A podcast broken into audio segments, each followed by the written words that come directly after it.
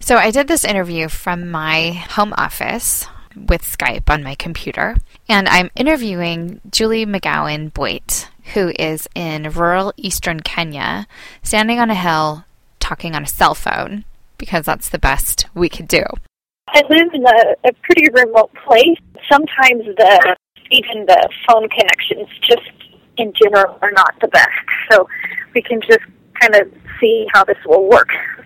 So totally amazing that we can have this communication across the world and then I can then post it on the internet to share with you.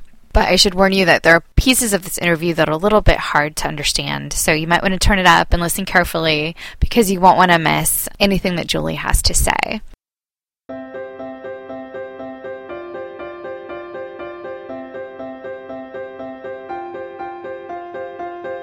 This is Parenting Reimagined, a place where the conversation goes beyond what we do as parents, and we take the time to consider what parenting teaches us, how it transforms us, and what being parents means for the landscape of our inner lives. I am Sherry Walling.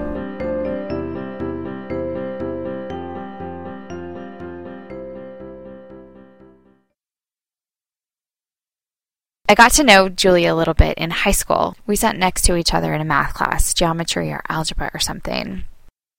And Julia has gone on to do truly amazing things. She is a nurse practitioner who is living in eastern Kenya. She's been there for nine years now. And she runs a center that provides palliative care and hospice care to folks who are living with HIV and AIDS, cancer, other life threatening or life shortening illnesses. She has grown the center and it continues to grow and really do amazing things by providing compassionate care that helps ease pain and bring dignity and comfort to those who are suffering serious illnesses. Julie recently got married, and Julie and Titus are expecting their first child, a daughter, any day now. So, in our conversation, Julie has some wonderful reflections about parallels between parenting and death, and about what it will be like to raise her daughter in Kenya. It's a fascinating conversation from a really, really marvelous woman, and I hope that you enjoy it. To learn more about Julie and the ministry that she works for, you can check out their website at livingroominternational.org, or you can find them on Facebook, Living Room Ministries International. I hope you enjoy this conversation with Julie, and thanks so much for listening to Parenting Reimagined. Well, would you begin by introducing yourself and just saying a little bit about your family and your vocation? My name is Julie Boyd, and I live in Kenya with my wonderful husband, Titus. We've been married for about a year and are getting ready to have our first baby in July. I'm a nurse practitioner by training and have been living here in Kenya for the last nine years. What's the the short version of the story of how you ended up in Kenya?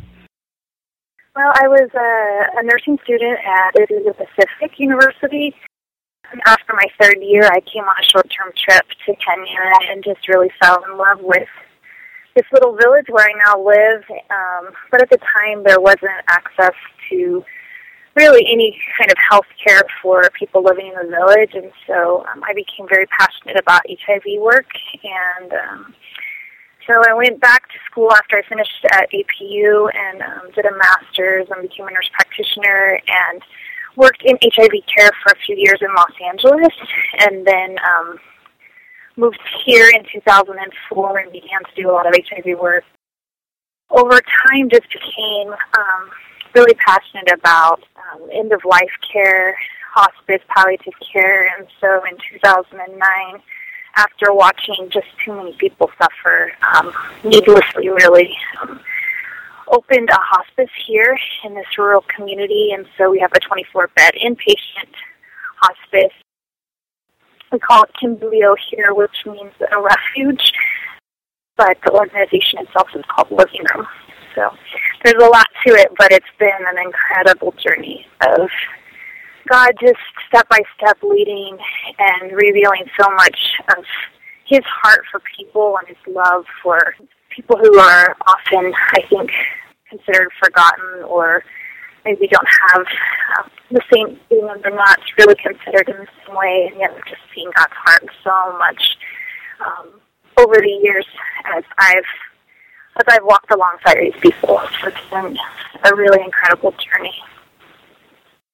So you are about to begin a new journey as a mother, and I'm I'm wondering what you're most excited about about becoming a mother. Well, it you know, in so many ways, God has allowed me to be a mother over the years to countless little ones.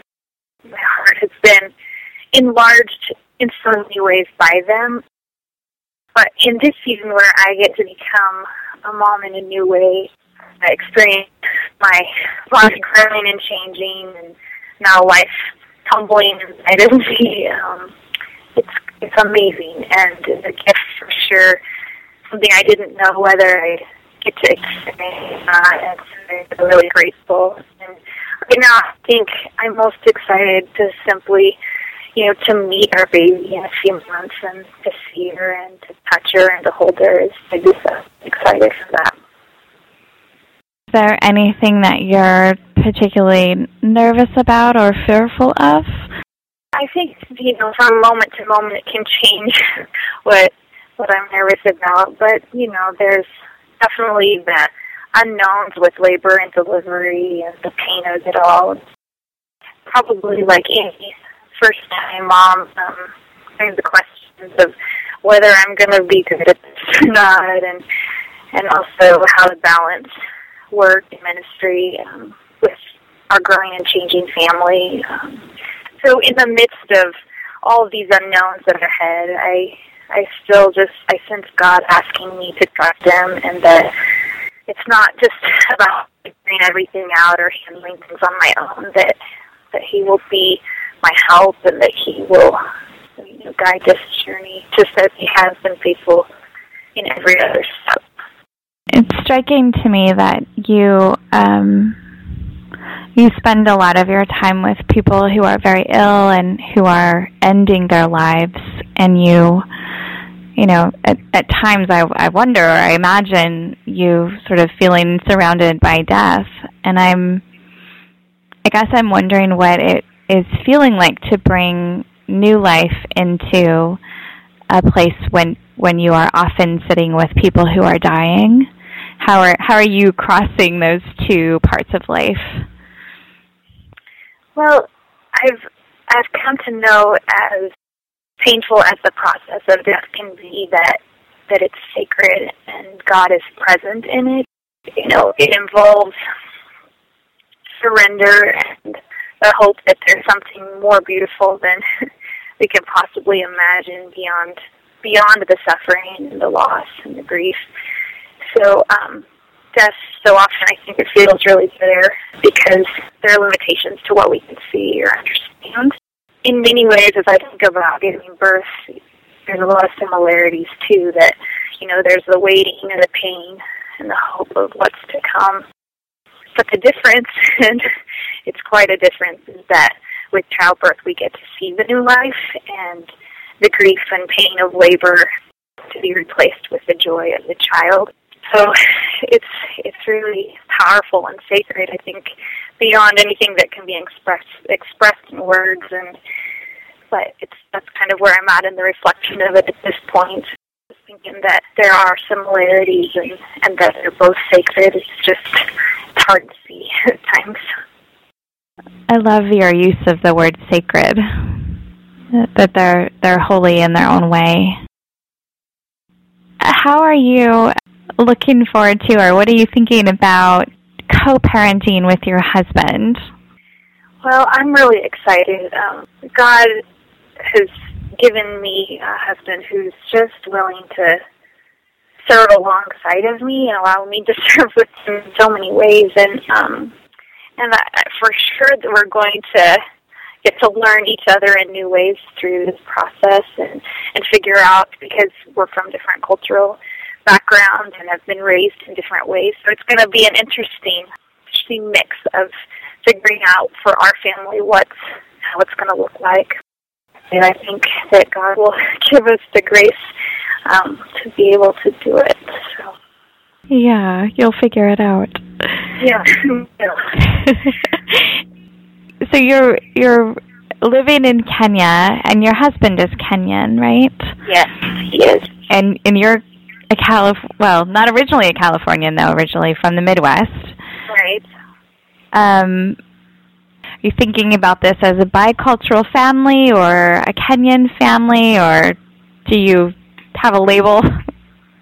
I I don't know that I would have a label for it. I I think um you know for sure I was I was raised in a different place with a lot of you know uh different opportunities, different things that were available, but over the last 9 years I've definitely um been changed by the experience of living in Kenya. And uh, for me, especially before meeting Titus and marrying him, home was not necessarily a location anymore. It was more of just I was was doing completely what I felt God leading me to do, and and He in so many ways has become my home, um, God, and I I feel like it's an interesting experience now to really be completely grounded in this community and to be accepted and loved and, and now to bring a child into the mix of it all too is I think going to be, um, you know, there'll be challenges. I think it's also going to be a really beautiful experience. Are there traditions about welcoming children into your community? Yeah. Um, well, for one thing, and it's it's very powerful here. This community and this tribe, a child isn't seen as just belonging to Titus and I, the child belongs to the community, and it really is the responsibility of the community to raise the child. I've watched it over and over again um, with the kids of the community, just the way everyone comes together to celebrate, and so it's going to be it's going to be really cool to just watch the community embrace our child and how she gets to be a part of land where you know hunger, there's lack of a lot of resources, but there is this deep sense of hospitality and of generosity within the people. And so I'm excited for our little girl to experience, you know, all of that too, and that to be part of who she is going to be. Many of the parents that I've talked with for this project have talked about how their view of God um, has changed as they've become parents. I, wonder if you sense any of that happening even in your pregnancy as you are experiencing uh, giving life in a new way. Is that sort of shaping how you're understanding or viewing God? Yeah, I, well, I would say too that even even from previous experiences where I just remember so clearly the first time that I really was involved in caring for this malnourished baby who who was so near death and and got to be a part of caring for her and watching life be restored to her and the love that grew inside of my heart for her i i began to see the depth of god's love in a completely new way and and i could only imagine if you know the intensity of what I felt for her, just how much more God loved her, and then beyond that, how much God loved me. And uh, so, as my own baby and get ready for her to come, like I just, I pray that that same sense of awe and wonder of depth of God's love, like I just feel like that's going to be a part of this journey for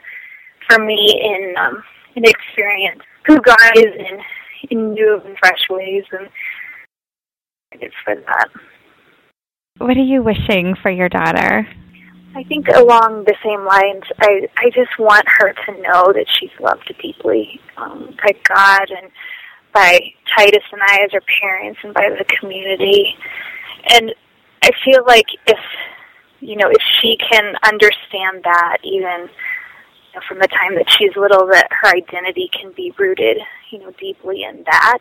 Because, you know, she is going to be from, or, you know, I'm from one place, Titus is from here, and she's going to look different than, you know, all of the kids that surround her, and even when we go back to the States, her lived experience is going to have been quite different than most of the kids there, but I just pray that her her identity will be just really deeply rooted in the love that God has for her and that we have for her and um but then I think too, you know, we live in a community where there's a lot of poverty and she's gonna see the hunger and the sickness that's around us and there are orphans and widows at our doorstep on a regular basis and lots and lots loss and death.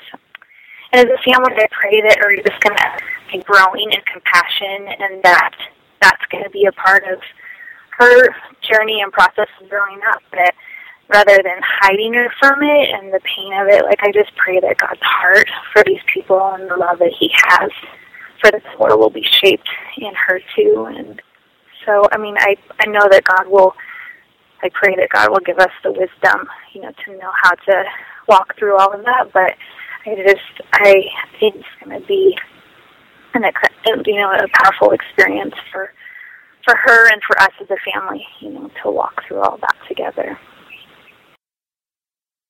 Is there anything that you are wishing for yourself as a mother? Lots of grace, because you know it's a huge learning um, experience, and I'll be gracious myself and with you know all the people around me who have opinions about how the best way to to raise her daughter, and then you know perspective and wisdom to know when we're to hold tightly and when to let go of certain things, and then as I was thinking about this, like one of the things that I really hope for is just that I'll be present to the moment because I know they're they're fleeting and they go by quickly. But I don't want to miss through busyness or exhaustion or different things the the ways that God is revealing Himself through my child, or the ways that He's wanting to use me in her life. One of my prayers definitely is that I'll be present to the moment to experience all that God has for us anything else that you want to say, particularly about about mothering or this parenting journey that you and Titus are beginning together? I don't know. I I think um, I think Sherry that I I'm grateful that you're doing this whole series and talking to different parents because um, sometimes we can get wrapped up with that our kids have the best of everything, but I feel like we need to be asking questions. What does that mean? What does that look like? It'll give us a wisdom things that maybe aren't going to lead to life. And you know, I really pray that even in this culture and this environment, it's totally, you know, that we have to continue to ask those questions too and, and figure it out. I feel like there we miss a lot of what nourishing children really is about you know, whether it's by putting pressure on ourselves or our families to be a certain way or believing that we have to have certain things in order to really care well for our kids. I also think that parenting really can change people's hearts and, and their openness. You know, there's a lot of sort of rich stuff that happens just in the heart of parents that I am enjoying hearing more about since I've been doing this. I think the other thing that at times I have a tendency to go towards is to try to, you know, because you know, anxiety is out, how this is going to work, so to try to control something or to hold on to something. And I just, that God is speaking to me to, like I said earlier, to trust Him, but also that that, that control can become an idol and it's not going to benefit um, entrusting him with the things that only he can really lead and that we want him to lead and walk with him and, and knowing that he's gracious with us in it, but also making sure the things that I'm trying to hold on to tightly that I, I'll release them to and surrender those. Really, he's more able So, this is the end of the interview with Julie Boyd.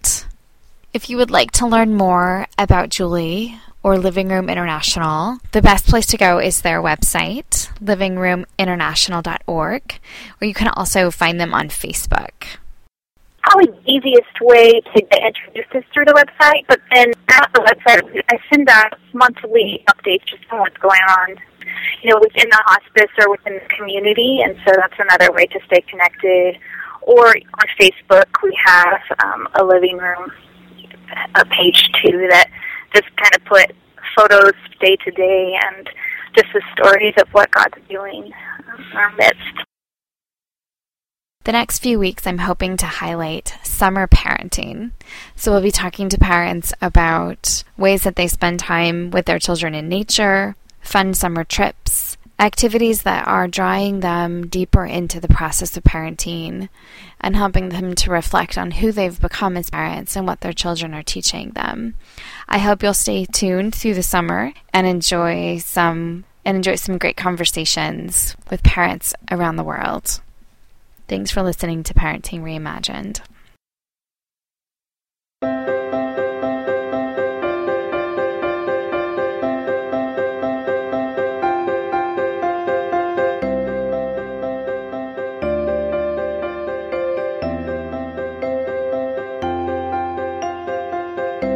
Thank you for listening to this episode of Parenting Reimagined. If you like what you heard, visit our website, parentingreimagined.org and sign up for our mailing list. You can also like us on Facebook. Thanks for taking the time to be part of this community of parents who's committed to learning the deeper lessons of parenting.